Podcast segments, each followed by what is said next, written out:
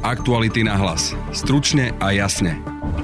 Premiér Igor Matovič dnes predstavil finálne výsledky plošného skríningu. Naposledy bolo, myslím, že okolo tri celé šesť milióna ľudí, čiže tá účasť je nižšia, na druhej strane je výrazne vyššia, ako sme očakávali.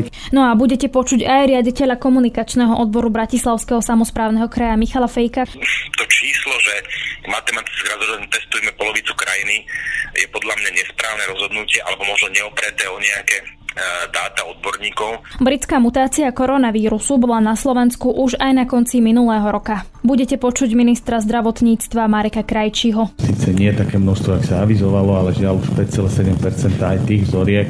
Kde všade je britská mutácia rozšírená? Čo je zaujímavé, my ešte na Slovensku máme inú mutáciu, respektíve mutáciu, ktorá už sa tu pohybuje dlhší čas. Niekde sa nazýva Česká, alebo možno by sme mohli nazvať aj Československá. A nakoľko ju dokážeme dnes sekvenovať? Ten výber je bol, bol taký intuitívny. Zatiaľ hovorím, nebola tam nejak, myslím, systematicky robená nejaká analýza. No a môžeme dnes uvoľňovať opatrenia, hoci aj s negatívnym testom, keď sa nám tu šíri britská mutácia koronavírusu, povie Juraj Kopáček, riaditeľ Virologického ústavu Biomedicínskeho centra Slovenskej akadémie vied v Bratislave. Prvá odpoveď bola, že, že vakcinovať a vakcinovať čo najviac, ale vieme, že tá situácia s dávkou vakcín nie je akože úplne ideálna z pohľadu potrieb štátu alebo krajiny.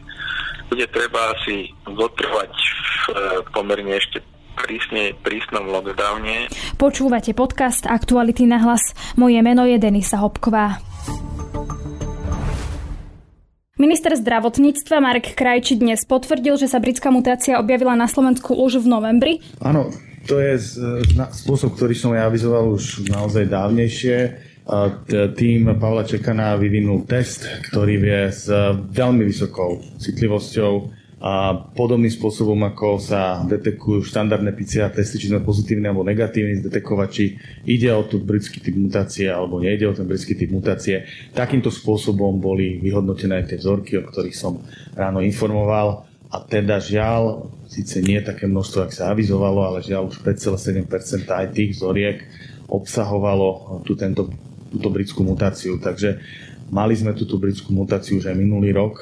Po dlhšej dobe dnes rokoval aj ústredný krízový štáb. Vyzeralo to tak, že rozhodovať by mal aj o tom, či sa od ôsmeho februára spustí COVID-automat alebo vstúpia do platnosti tvrdšie opatrenia. Rozhodnúť by sa o tom však mohlo podľa Mareka Krajčího zrejme až zajtra. Toto zajtrajšie konzilium bude extrémne dôležité, ja na ňom sa určite chcem tiež zúčastniť a budem sa naozaj pýtať konzília odborníkov a dokonca ho budem chcieť otvoriť aj ďalším ľuďom, ktorí sa vyjadrujú k tejto téme, aby konečne zavládla určitá zhoda. Pretože teraz je to naozaj taká krízová situácia, čo urobiť v tejto situácii, že, že či, to na, či nie je lepšie ešte fakt potiahnuť radšej aspoň ďalší týždeň v takomto prísnom režime, a teda až od ôsmeho nastúpiť alebo nabehnúť na ten COVID-automat s tými uvoľneniami, ktoré buď sú tam, alebo ešte reštrikčnejšie, teda otvoriť napríklad iba to ško- tie školy. Nakoľko máme britskú mutáciu u nás rozšírenú, je možné zvoľňovať opatrenia, alebo naopak musíme ich nechať tak, ako sú? Na to sa teraz budem pýtať vedeckého riaditeľa Virologického ústavu Biomedicínskeho centra Slovenskej akadémie vied v Bratislave Juraja Kopáčka, ktorého mám aj teraz na linke. Dobrý deň, vitajte. Dobrý deň, prajem. Minister Krajčí dnes teda potvrdil, že sa britská mutácia objavila vo vzorke zo štrnásteho novembra. Čo to teda znamená pre nás? Je to v podstate téma, ktorej treba venovať pozornosť, že sme tu mali tú britskú mutáciu v novembri, alebo je to v podstate pre nás v tejto chvíli už nepodstatné, keďže vieme, že, že tú mutáciu tu máme? Z tých údajov, ktoré zatiaľ máme, tak áno, vieme, že tá britská mutácia zachytili na našom území. Ja by som zatiaľ povedal, čo ja mám informáciu, tak je to z decembrových vzoriek, tam bolo z Trenčína, ale pomerne tá britská mutácia v decembri ešte nie je nejak široko zastúpená. Myslím, že to aj bolo medializované, že čo sme analyzovali stodvadsaťdva vzoriek, tak päť celé sedem percenta bolo pozitívne na britskú mutáciu. A potom, čo je zaujímavé, my ešte na Slovensku máme inú mutáciu, respektíve mutáciu, ktorá už sa tu pohybuje dlhší čas. Niekde sa nazýva Česká, alebo možno by sme mohli nazvať aj Československá. A tá je vlastne dominantná na našom území. Momentálne zdá sa, tvorí väčšiu časť tých e, izolátov, plus ešte ten pôvodný, ktorý sem prišiel a ktorý najlepšie najrozšírenejší. Čiže áno, britskú mutáciu tu máme, ale zatiaľ nemáme úplne, by som povedal, data celoplošne, ako je rozšírená. Každopádne, vy ste spomínali tú českú mutáciu. Je v niečom iná ako tá, ktorú sme tu mali od toho začiatku? Lebo v podstate o tej britskej mutácii sa veľa hovorí, že sa rýchlejšie šíri, ale o tej českej sa až tak nehovorilo. Asi by sme nenazývali možno, že česká mutácia, lebo ona naozaj, že sa si myslím, že nachádza výrazne aj na slovenskom území, preto som použil trošku aj československá, ale to vieme, že aj britský variant dneska označujeme bé jedna jedna sedem, táto československý variant nemá ešte žiadne označenie, ale o ňom vieme, že má mutáciu, ktorú má aj ten britský variant, ale nemá toľko mutácií ako britský variant, čiže táto mutácia na našom území pravdepodobne sa rozšírila a si myslím, že ešte stále bude bude dominantná. Otázka je teraz vlastne, že v akom pomere, alebo či sa ten britská, britský variant, alebo bé jedna jedna sedem presadí na úkor toho, ktorý tu máme, ten, nazvime ho československý variant. Zdá sa, že z tých dát, ktoré máme, tak táto mutácia je taká, že sa šíri ako tá pôvodná, z ktorou sme stretávali, pretože sme to možno videli pri tom, ako sa nám začali na jeseň v novembri plniť nemocnice, tak je možné, že takisto podobne ako ten britský variant, aj tento variant e, sa účinnejšie možno vieže na receptor a ľahšie sa šíri, ale to ešte by bolo treba potvrdiť tieto údaje. Čo sa týka tej britskej mutácie, nakoľko teda máme na Slovensku rozšírenú? Myslím, že e, ak sa nemýlim, tak asi aj vy teda na ústave sekvenujete práve tú britskú mutáciu? Väčšinou sa momentálne e, ten záchyt máme odkia- odtiaľ, skadiaľ teda prichádzajú vzorky a tie vzorky sa analyzujú. Buď už teraz máme špecifickú pé cé er alebo sekvenovaním, čo je ako keby sto percent potvrdenie. A zatiaľ, čo vieme potvrdiť, tak tie, tie miesta, kde bola identifikovaný ten britský variant, tak to boli Michalovce, to je ten najznámejší. Ale bol záchyt už z Bratislavy, z Nitry, Trenčína, Banskej Bystrice, z Hurbanova.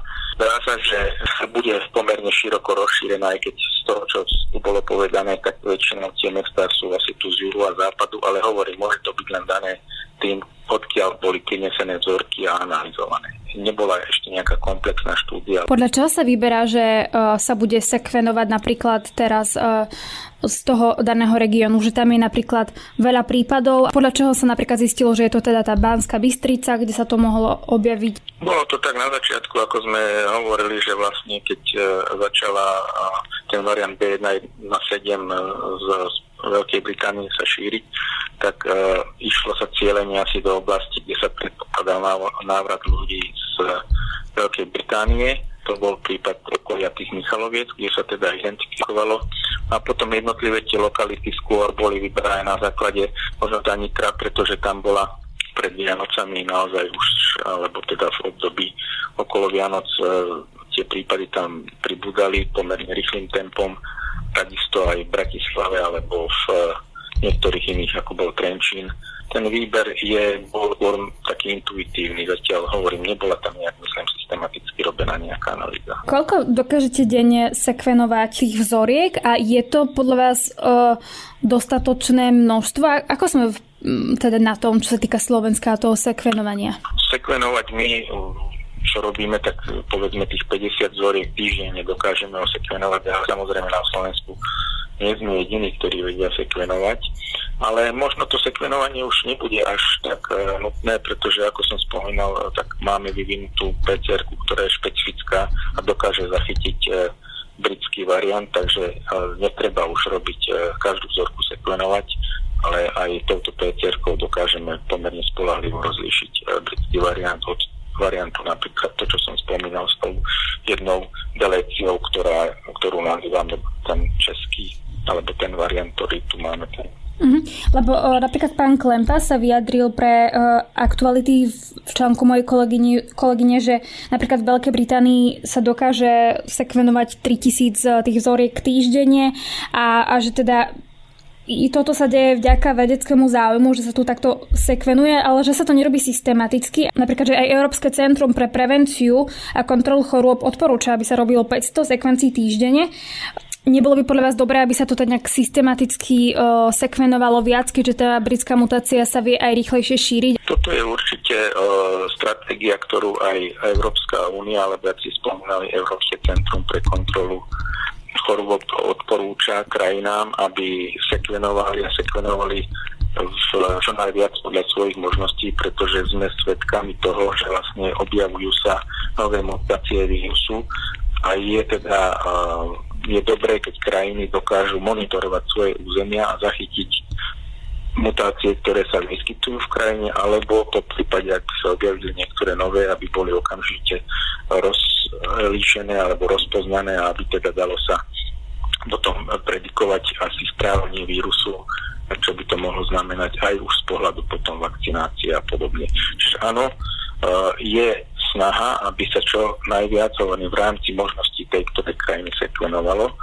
A jak si spomínala Veľká Británia, oni majú centra, ktoré sa na toto špecializujú a sú združení v nejak, nejakej proste v centre, ktoré sekvenuje. Na Slovensku takto to nemáme.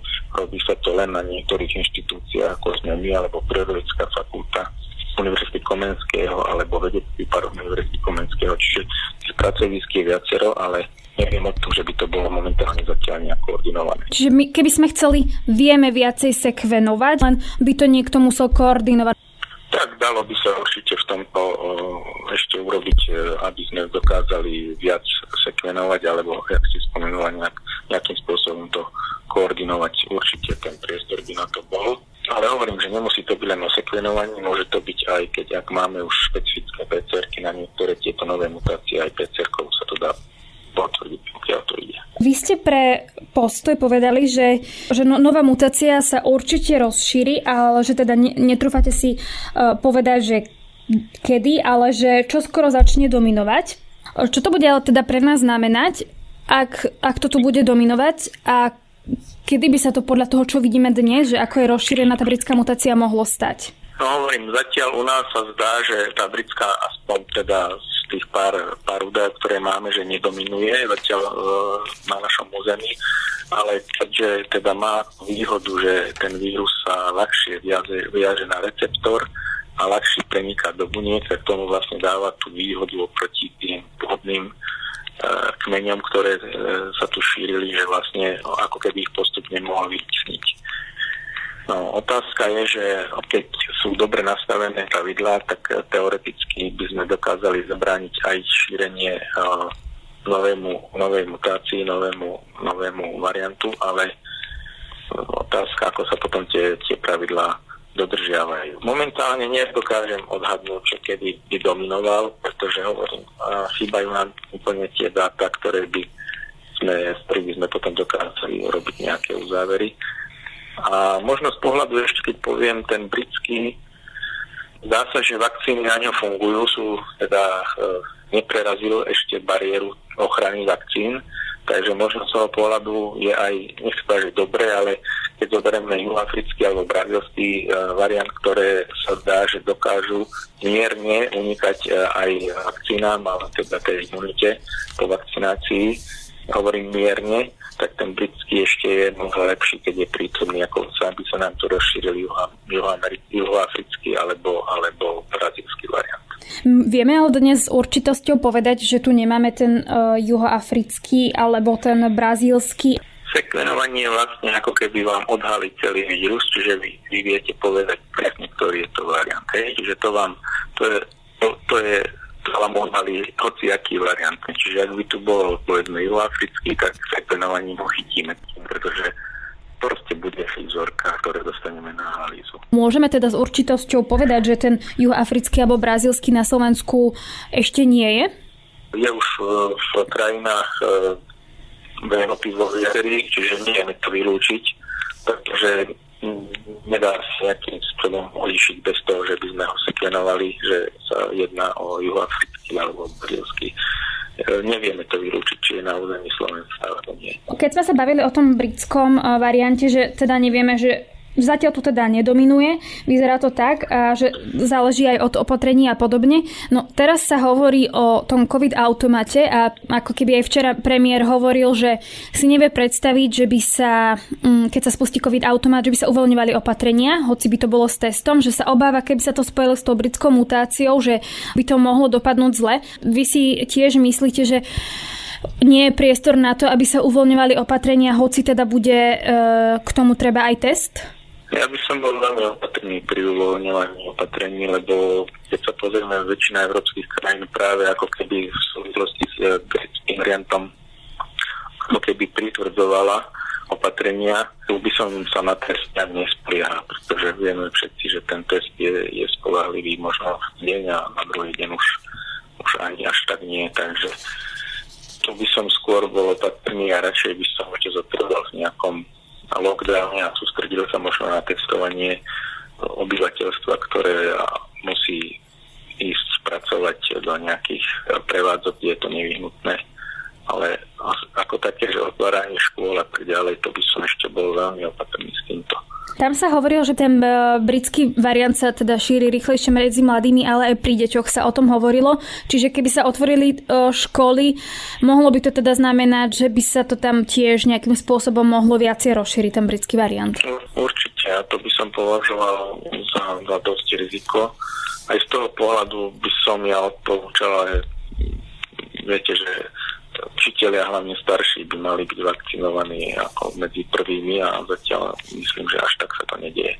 Takže aj z toho pohľadu by som bol opatrný.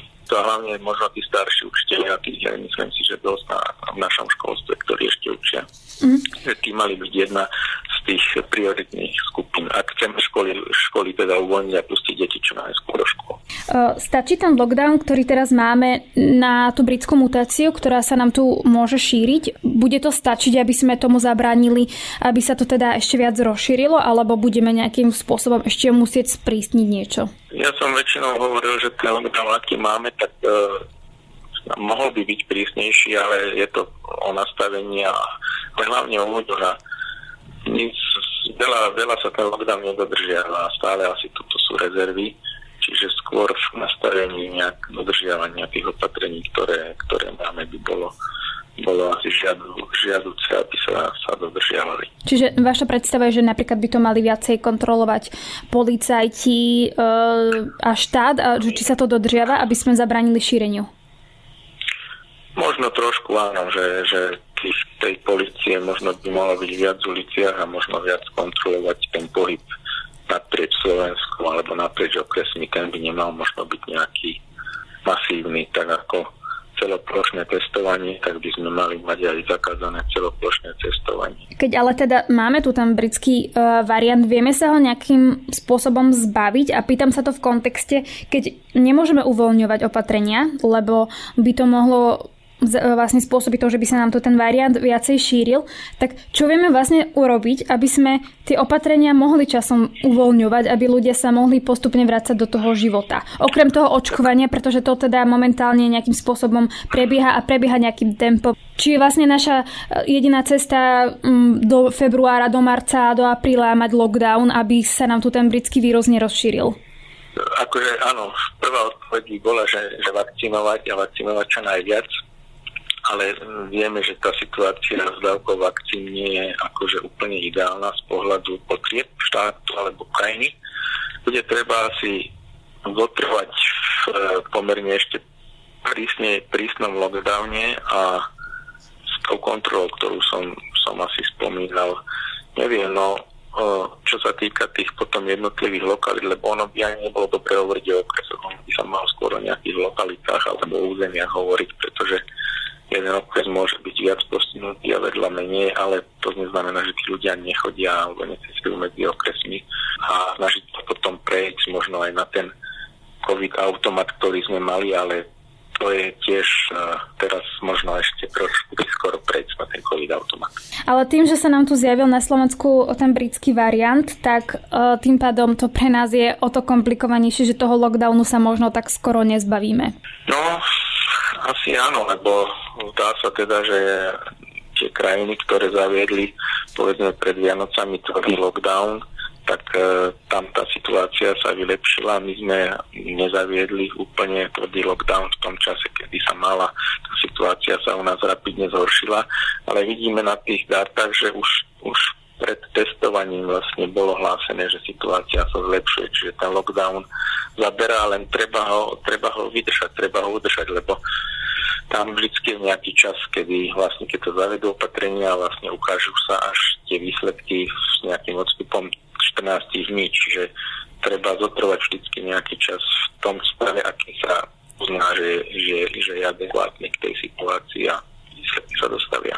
Čiže ono to bude treba naozaj veľmi citlivo, ako proste dávkovať a kedy sa hovorí sa, že by sa malo ako pritvrdzovať, uvoľňovať, pritvrdzovať, uvoľňovať, v nejakých takých vlnách to išlo. Sa hovorilo najprv, že rýchlejšie sa šíri, ale že nie je smrteľnejší, lenže teraz tie najnovšie informácie hovoria o tom, že môže byť aj smrteľnejší. Je to podľa vás tak, že tá britská mutácia naozaj môže byť smrteľnejšia, že napokon sa uká- ukazuje, že, že je to tak? No zatiaľ tieto dáta treba interpretovať pomerne opatrne, pretože ešte nebol urobený dostatočný prieskum. Boris Johnson vychádzal z nejakých údajov, ktoré Veľká Británia si robila nejakú štatistiku a tam dá sa povedať, že čo zatiaľ oni zistili, tak pri tom novom britskom variante vychádza, že je viac ľudí hospitalizovaných vo veku na šesťdesiat rokov, povedzme z tým originálnym kmeňom, keď je sto ľudí hospitalizovaných, tak v britskom variante povedzme je to sto tridsať ľudí, ktorých je hospitalizovaných. Z toho ale aj vyplýva, že čím viac je ľudí hospitalizovaných, tak tým a, a sú vo veku nad šesťdesiat rokov, tak tým je väčšia šanca, že z týchto ľudí viac zomrie. To, čiže takýto vzťah nejaký je tam. Hej. Čiže ale zatiaľ by som nebol, alebo bol opatrný v prezentácii, že tento vírus je smrtnejší.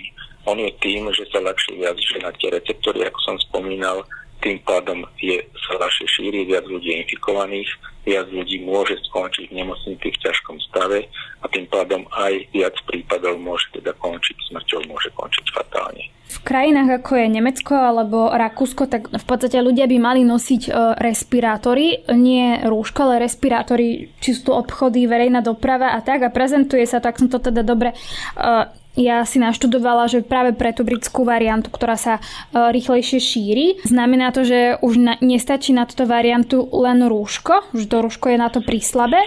Takže tá ochrana je dobrá, ale samozrejme a, a tam respirátor, ktorý dá kvalitnejšiu ako rúšku. A viem, že ten vírus práve súvisí tým jeho ľahším šírením sa účinnejším, tak tým lepšiu ochranu zraženia vytvoriť, tak tým je to lepšie. Čiže tie respirátory poskytujú väčšiu ochranu, tak má asi odôvodnenie v nejakých určitých situáciách čiach používať respirátor, či je to v skejdotkave alebo niekde, kde by som očakával, že bude viac ľudí v obchode a podobne. V tom bežnom styku ako na pracovisku aj to rúško má veľký zmysel, samozrejme. Aktuality na hlas. Stručne a jasne. Premiér Igor Matovič dnes predstavil výsledky plošného skríningu na Slovensku. Niektoré okresy si oproti včerajším priebežným výsledkom polepšili, no a niektoré práve naopak. Vypočujte si z toho časť. Dovoľte, aby sme vás oboznámili s finálnymi výsledkami skríningového testovania, ktoré prebiehalo vlastne od minulého pondelka do tohto útorka, čiže deväť dní, sto sedem pracovných, dva víkendové dni. Dokopy sa zúčastnilo tohto testovania dva milióny deväťstoštyridsaťdeväťtisíc sedemnásť ľudí, čiže skoro tri milióny ľudí. A z toho sa podarilo identifikovať tridsaťšesťtisíc päťstoštyridsaťsedem ľudí s najväčšou vírusovou náložou, čiže ľudí najviac infekčných, ktorí boli schopní najviac šíriť vírus ďalej medzi nami. A to predstavuje mieru pozitivity jeden celá dvadsaťštyri percenta. A pri poslednom vlastne celoplošnom takomto screeningu, ktoré sme robili začiatkom novembra, tá miera pozitivity bola jeden celá nula dva percenta, čiže z tohto pohľadu situácia na Slovensku je horšia.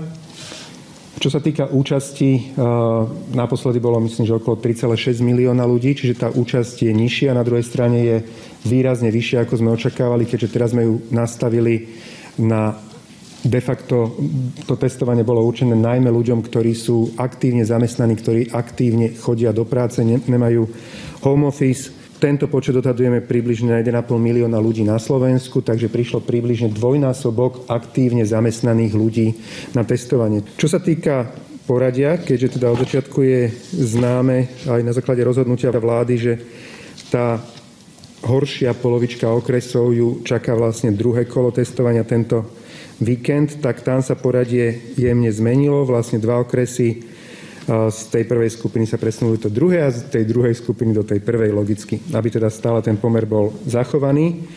A teda tie posuny nastali, na, tu na mape vidíte, Bratislava zbehla tesne po čiaru a takisto Kežmarok, a opačne nahradil ich Zvolen a Dolný Kubín.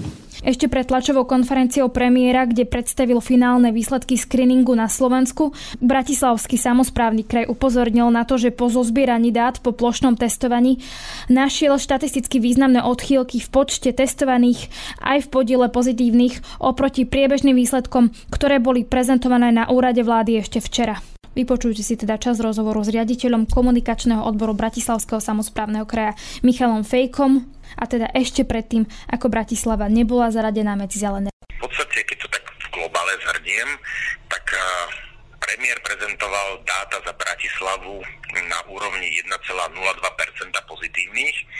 My, keď sme si to spočítali za mestské časti, tak nám vyšlo nula celá osemdesiatjeden. To sú dáta, ktoré sme nejakým spôsobom získali z paralelného sčítavania. Keď k tomu ešte pripočítame v podstate, dalo by sa povedať, dve také miesta, kde sa, alebo dve také oblasti, kde sa ešte spočítavajú a testovajú tí ľudia, to sú firmy a tie mobilné odberové miesta, ktoré fungovali aj predtým, tak sa dopracujeme k číslu nula celá osemdesiatosem percenta. A to je dosť významný rozdiel a ešte navyše na rozdiel od dvestošesťdesiat tisíc, ktoré boli prezentované tie čísla premiérom, my sme sa dopracovali k číslu dvestoštyridsaťpäť tisíc, čiže chýba nám tam pätnásť tisíc ľudí. Takže to je štatisticky podľa mňa dosť významný rozdiel. Ak by sme vzali do úvahy toto celé číslo, tých nula celá osemdesiatosem, tak je to vlastne také číslo, ktoré zaraďuje Bratislavu do tých zelených okresov. Primátor Bratislavy Matúš Valo hovoril, že by teda chcel zvolanie koncília odborníkov, aby v podstate prehodnotili, že či vôbec má prínos to druhé plošné kolo testovania. Prečo by to v podstate nemalo prínos otestovať na novo ľudí? No, keď sa pozrieme na tie výsledky, alebo teda na tú otázku, že či urobiť druhé kolo, tak to má v podstate dva pohľady. Jeden je organizačný, druhý je medicínsky. Z organizačného hľadiska v podstate to celé organizovali samosprávy. Tam naozaj treba povedať, že to zvládli bravúrne, plus samozrejme sa do toho zapojila župa a tak ako to bolo zorganizované, samotné mestské časti skonštatovali, že je to lepšie, keď je to takýmto spôsobom. Bohužiaľ, ale boli tak povediať hodené do toho, aby si to zorganizovali sami a tá pomoc štátu bola minimálna, vrátane toho, že neexistovali nejaké certifikáty. Z medicínskeho hľadiska je to veľmi otázne, pretože tam uh, jednak tá presnosť je, je veľmi slabá, hlavne pri tej falošnej negativite, ale jednak aj to, že sa zvyšuje mobilita, my by sme v tomto období potrebovali tú mobilitu znížiť. Takže z týchto dôvodov v podstate dalo by sa povedať, že organizačne by to tie samosprávy zvládli, aj keď podľa mňa sú úplne iné úlohy, ktoré by podľa mňa teraz potrebovali aj riešiť, pretože to nesmierne ľudsky, kapacitne, organizačne, finančne vyčerpáva tie samosprávy. Ale povedzme, že by to zvládli, ale z medicínskeho hľadiska by bolo treba dokázať, že, že tie mm, riziká sú menšie ako tie prínosy toho testovania. To žiaľ podľa mňa ešte nebolo dokázané. O, tam sa primátor Valo sa aj vyjadril, že, že to bolo politickým rozhodnutím, to rozhodnutie vlády o okresoch. V akom zmysle by to mohlo byť politickým rozhodnutím? Politické znamená, že niekde urobíte deliacu čiaru a poviete, že tak táto polovica sa ide znovu testovať a táto polovica sa nejde. To je proste politické rozhodnutie, to je matematický, možno, že matematické, možno, že nejaké politické rozhodnutie. Reálne by malo nejaké to konzílium odborníkov povedať, že dobre, tak taká, takýto podiel pozitivity uh, je už rizikom, a mali by sme niečo robiť. To číslo, že matematicky rozhodne testujeme polovicu krajiny, je podľa mňa nesprávne rozhodnutie, alebo možno neopreté o nejaké dáta odborníkov, pretože kým napríklad v, v tej prvej vlne sa povedalo nejaké číslo nula celá päť, tak teraz zrazu sme niekde okolo čísla jedna celá nula, takže už len, už len tá, to, tá prvá vlna testovania, táto druhá vlna majú absolútne odlišný prístup k tomu, že čo je dobré z hľadiska pozitivity alebo čo je zlé, a to podľa mňa nie je dobré, pretože to, to vyslovene nabáda k tomu, že je to rozhodnutie od zeleného stola a politické, tak ako povedzme to prezentoval primátor. Kritiku samospráv komentoval aj na tlačovej konferencii premiér Igor Matovič. Niektoré samosprávy, napríklad Bratislava a Kežmarok, vás pri tom včerajšom priebežnom informovaní vás kritizovali, že vaše dáta sú iné ako sú ich dáta, a či rovná náhodou sa práve Bratislava aj Kežmarok dnes dostali z toho horšieho okresu do toho lepšieho, že či teda zverejníte všetky dáta? Tak tá Bratislava bola naozaj že na hranici včera. Myslím, že včera bola tridsiata piata, dnes je myslím, že tridsiata siedma. A včera mala pozitivitu jedna celá nula dva, dneska má pozitivitu jedna celá nula jedna, že tam bol akože absolútne minimálny posun. No a to je z dnešného podcastu všetko. Vypočuť si nás môžete cez Spotify a ďalšie podcastové aplikácie. Ak radi počúvate naše podcasty, môžete nás podporiť cez službu Aktuality Plus. Na dnešnom podcaste spolupracovali Adam Oleš a Matej Ohrablo. Pekný zvyšok dňa želá Denisa Hopková. Aktuality na hlas. Stručne a jasne.